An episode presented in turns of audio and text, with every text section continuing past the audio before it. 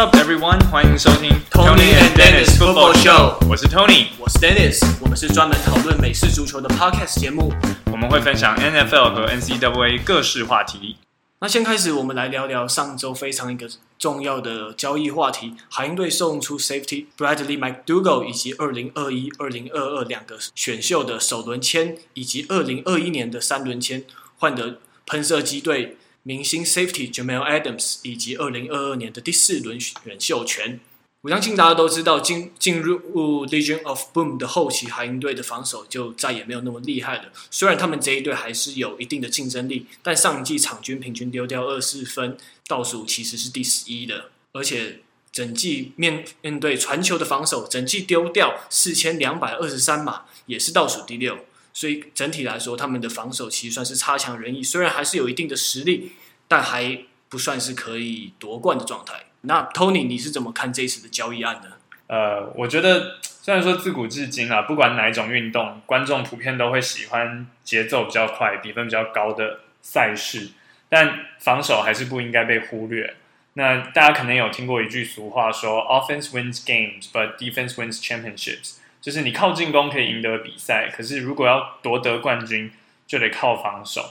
所以我觉得海鹰的这一次交易，就是我可以比较理解他们为什么会这么做。因为很多人可能会批评说，他们好像有点短视尽力，送了这么多的选秀权去换一个球员，这样子真的值得吗？但是，呃，安全位是场上防守的最后一道防线，一旦他被敌人突破之后，你就等于是攻守。让上达阵，就是送七分给对方，所以我完全可以理解海鹰在这一方面想要升级。那 Adams 这种能够 cover 又能够 rush，然后开球前的 pre snap read 又非常的精准，大家都说他的打球的 IQ 跟他的直觉都是非常非常高的，所以我觉得这么厉害的全能型安全卫也是可遇不可求。对，虽然说可遇不可求，没错，可是我觉得两个首轮签真的是太好用了。因为不管你是可能有球员要闹交易、闹脾气不爽，或者是有人突然受伤怎样，你要把它拿去交易，或者是要去选秀选更厉害的新秀，其实这有点，这其实是个蛮大的赌注的。所以在这个整体交易来看，我觉得我只我只能说 OK，但我但我会说海鹰其实并没有赚到。那对于 Jamal Adams 这位球员来说呢，我觉得他真，我觉得就像你刚刚讲的，他的 read 真的很不简单。因为其实你站在 edge，站在 linebacker 后面，甚至更退到最后一层防线的时候，你你需要看的点都不一样。像是你在 edge 的时候，你可能是要观察那些 O-line 球员的肢体动作，要你要去抓他们的小毛病，判断他们的下一步动作是什么。你如果你是在要防传球的话，你可能要看的是 wide receiver 的肢体动作，还有。Quarterback 的眼睛，所以真的觉得他非他真的非常厉害，他有他的价值。而且下一个球季呢，海鹰队会非常需要他，因为海鹰队第一场就要对上猎鹰，那他们有有 Julio Jones，还有新加入的 t a g u r l y 这两位球员都非常难对付。那接下来还会跟有一定进攻火力的 Bills 还有 Cowboys 打到，也相信一定会需要他的支援。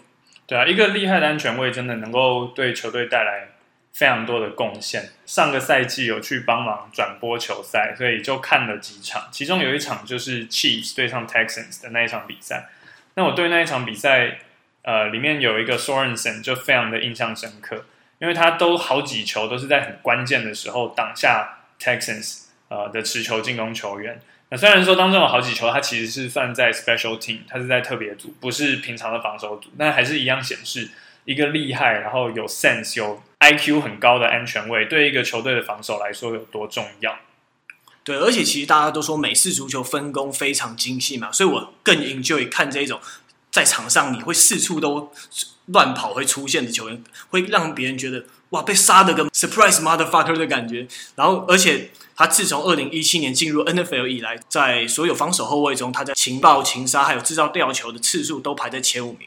那这些数字代表什么？因为 safety。他通常多站在 open field 的位置，表示他的判断力还有位置的选择非常好，而且临临场的判断反应非常够快，基本的 ball skill 非常足够，才能达到这样的境界。嗯，那 Dennis，我知道你之前在猎人队的时候也是打 DB，就是所谓防守后卫比较多。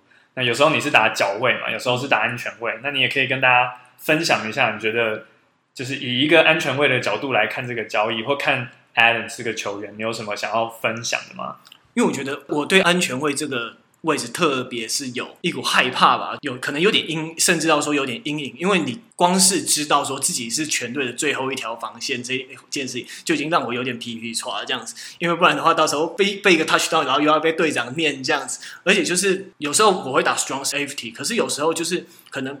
Running back 冲出来的时候，可能他突破了第一线，然后但我我会在想说，我出击的时机到底要怎么抓？我我就是直接要冲过去跟他对干，直接把他干倒呢，还是还是先看看 linebacker 的反应，再再做决定？因为我假如说 linebacker 把他撂倒了，OK 没事。但假如说乱，如果我太过积极，我冲出去，然后结果但我我没有中，结果速度，但你回追速度没有我那么快的 linebacker，你就不可能追上他，他可能就直接掰了，就直接。End zone 直接在那边跳舞的，所以我觉得安全卫这个角色真的是非常让我敬佩的一个角色。然后尤其看到 Jamal Adams 那种非常大心脏，然后又敢跳进去 List 的功能，真的非常厉害。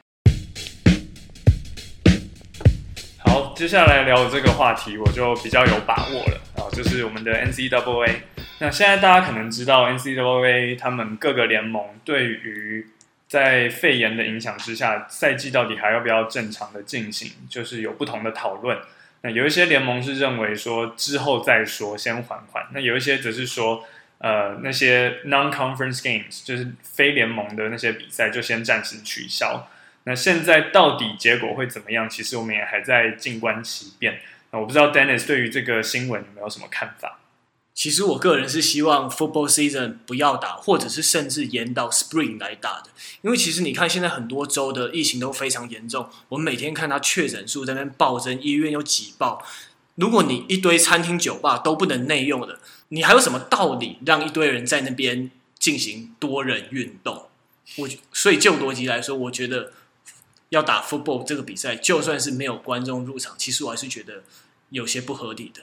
有时候这就不是所谓的合不合理，因为 NCAA 说穿了，它虽然号称都是为了学生啊，为了学生运动员的发展等等等等，可是它其实说穿了还是以盈利为导向。有多盈利呢？就以我最喜欢的 Ohio State 俄亥俄州立大学来讲好了，光是美式足球这一项运动，帮他们学校去年一年就带来了五千七百多万美金的收入。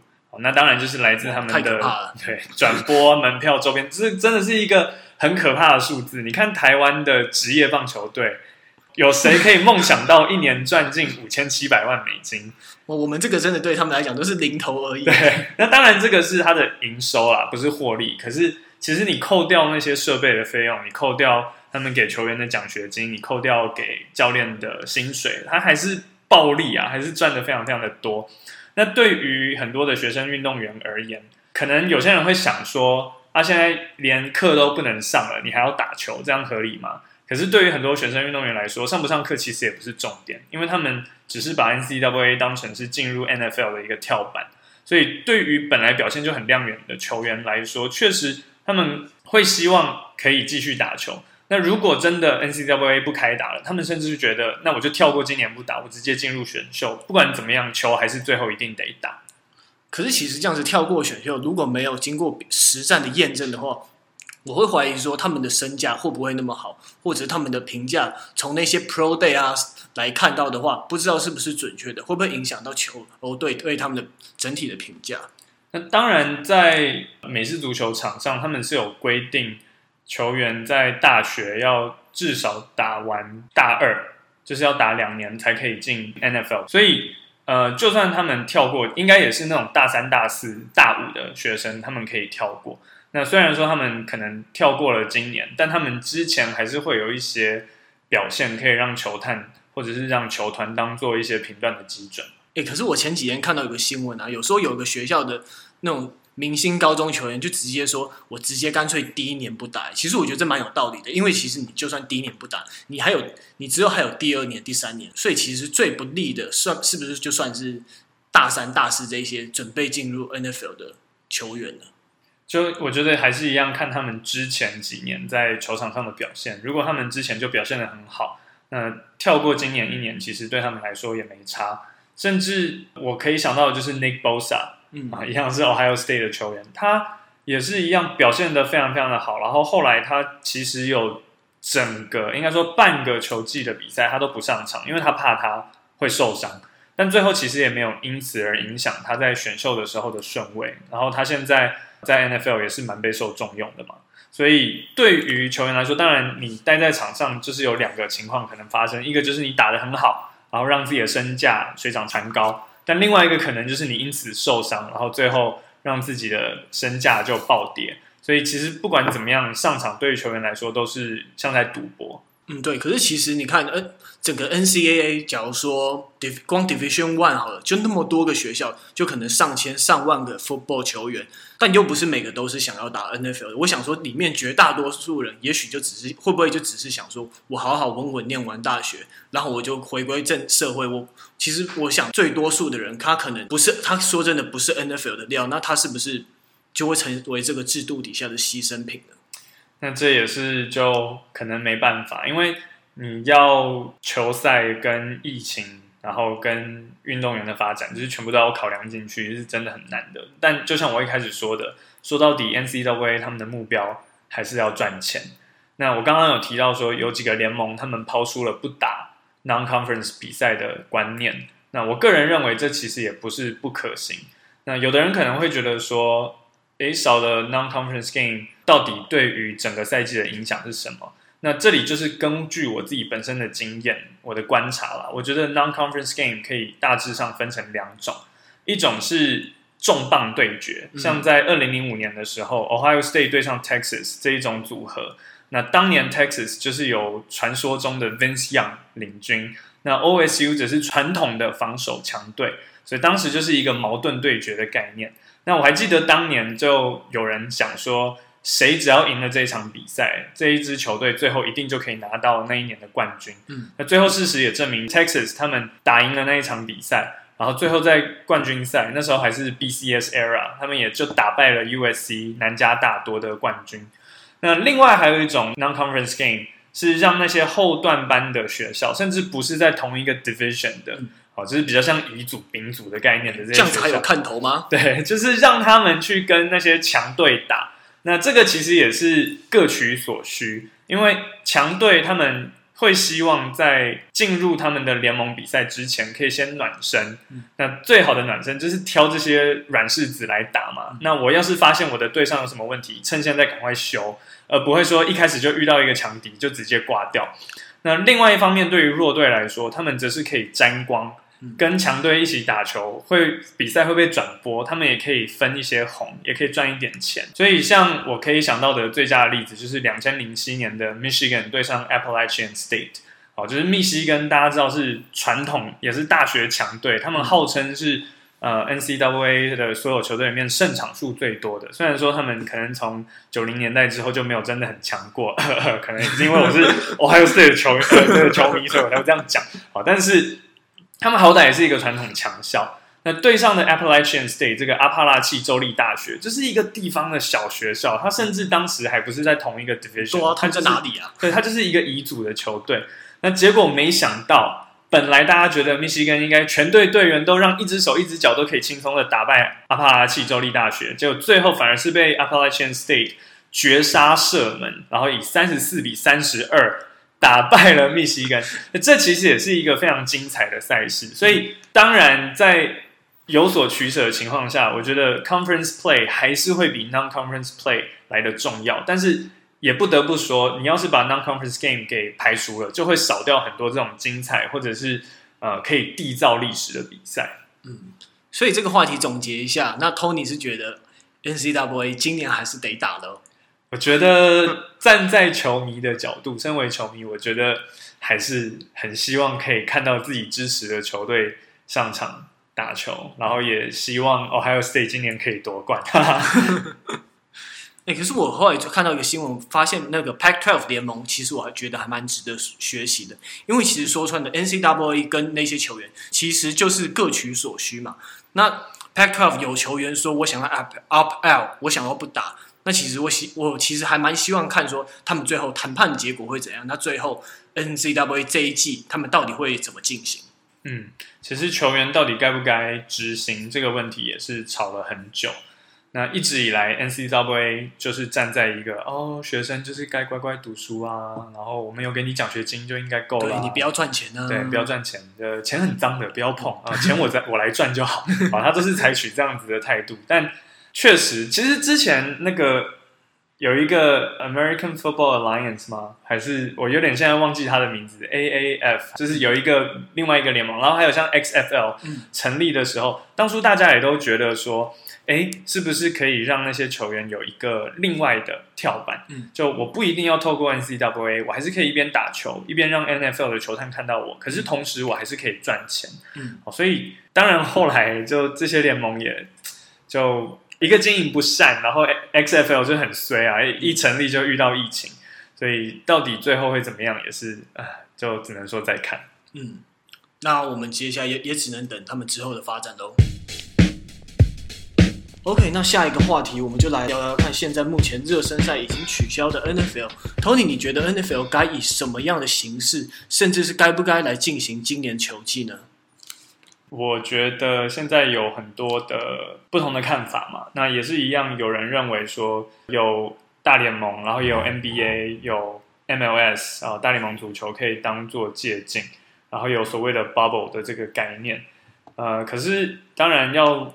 真的彻底的去执行还是有难度。像在大联盟，我们也看到球队就爆出群聚，连环爆了。对啊，然后对于这些身强体壮的运动员来说，虽然说他们得了肺炎丧生的几率并不大啦，可是长期来说，得过肺炎对他们肺活量的影响应该还是够可怕的。所以现在。呃，联盟要怎么样去平衡他们的获利，然后又要平衡球员健康？那 bubble 当然是一个可能的做法，但我觉得前提还是要让所有的球员职员大家都可以乖乖的遵守，然后诚实的回报。那对于年轻气盛、荷尔蒙高涨的这些运动员而言，要他真的乖乖的待在饭店或待在他们的限定的范围里，我觉得是真的很有难度。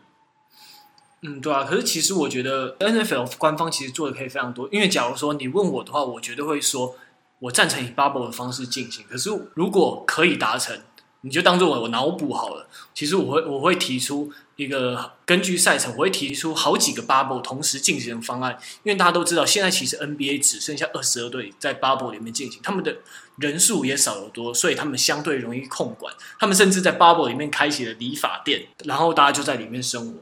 但其实大家都说 NFL 的规模、人数规模是他们的不知道多少倍，所以很难在 bubble 进行。所以我觉得要，要要是我是 commissioner 的话，我可能会寻找片全美各个地方。也许你根据赛程设立好几个 bubble，然后你你这几个交手组合打完了之后，我们再来 bubble，再可能有个 bye week，再来大风吹。然后再交换对战组合的方式再进行。不过我也知道这个，也许有人会说这是天方夜谭。但我真的看了 MLB 之后，我对于 NFL 赛季的进行，其实我自己是越来越没有信心。但话又说回来，对于美国人来说，美式足球是信仰一般的存在。如果真的没有办法看美式足球赛的话，不知道到时候会有多少民众要上街抗议。对，应该又要崩溃了。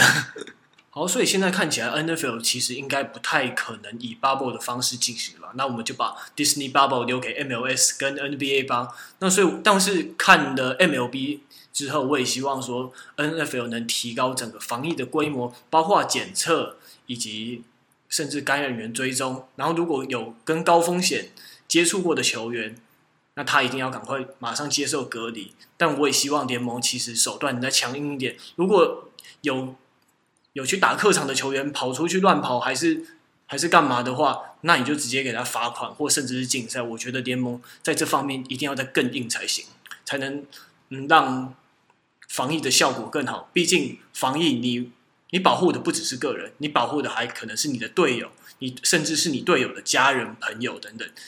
你因为毕竟你新冠肺炎感染传染力非常的强，你一刻都不能松懈。所以希望 NFL 在这防疫的方面好好执行。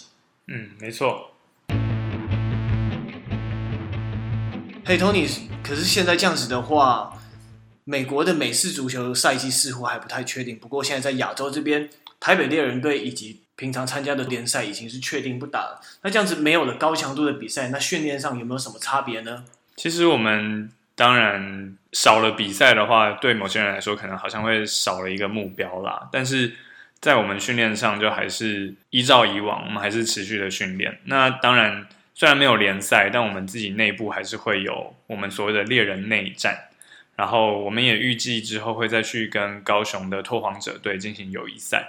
所以虽然说这些比赛并不是有正式积分的联赛。啊，它只是练习赛的概念，但对我们来说就演习视同作战，所以大家还是会呃拼了命的去备战。诶，那能不能这次透露？因为听说你们这次多了很多新的队员，而且还有一些甚至是一些他们原本就是运动员或者一些特殊运动的玩家来打美式足球，有没有什么亮点可以来介绍，跟或者是跟大家透露一下呢？说实话，有一些新进的同仁们，我还没有机会一对一的跟他们私底下聊过。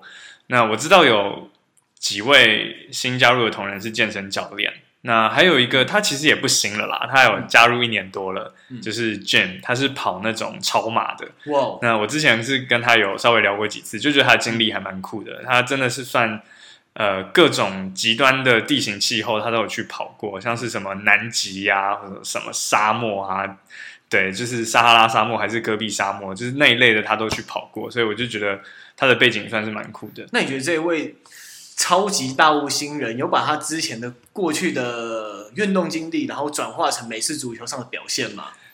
嗯，我觉得当然慢跑跟打美式足球还是本质上是差很多，但是他的体能真的很好，然后我们对他也是充满了非常多的期待。那有时候甚至我们都会开玩笑说。他，因为他有时候练习会迟到，那我们球队上的传统就是说，你只要练习迟到，就要被罚跑折返跑嘛。嗯、所以我们都会开玩笑说，他根本就是故意迟到，因为他嫌我们练的不够累，他要自己再多跑几圈。嗯，所以到今年结束之前，大家都可以来稍微期待一下台北猎人的内战，以及跟高雄拓荒者的联训以及友谊赛。哎，可是这样子的话，没有个还是没有个联真正的联赛，那这样子的状况下，团队上面。不知道大家会不会士气会不会比较涣散？那在团队经营上面，需要怎么把他们拉回来呢？嗯，当然一样，就是刚刚讲的，少了一个目标。那我知道很多人加入球队为的是希望可以代表台湾出国比赛，所以现在少了这一个目标的话，真的确实是会有一点影响啦。那至于经营管理上要怎么把大家拉回来，那毕竟我不是。教练，所以我也不是队长，所以我能够说的，我也不能代替他们说什么。但是我觉得，至少加入球队这么久以来，我觉得大部分的队员们还是会把球队视为是像一个大家庭，所以并不会说因为没有比赛可以打，所以就就想说随便就就就乱来，就就乱练啊。其实也不会有这样的情况发生。所以我觉得整体气氛大家还是就像一个大家庭一样，我们还是。尽量每个礼拜都一起来练球，然后就算没有今年没有比赛，我们还是可以放眼明年，我们还是可以持续的精进自己的球技，精进自己的体能，还有对美式足球的知识等等。嗯，那像 Tony 这样子，从美国高中就打到一路打到现在这种老将，那你对于自己今年目前有什么样的目标吗？目标哦，就是不要受伤吧，就是最最实际的目标就是不要受伤，但。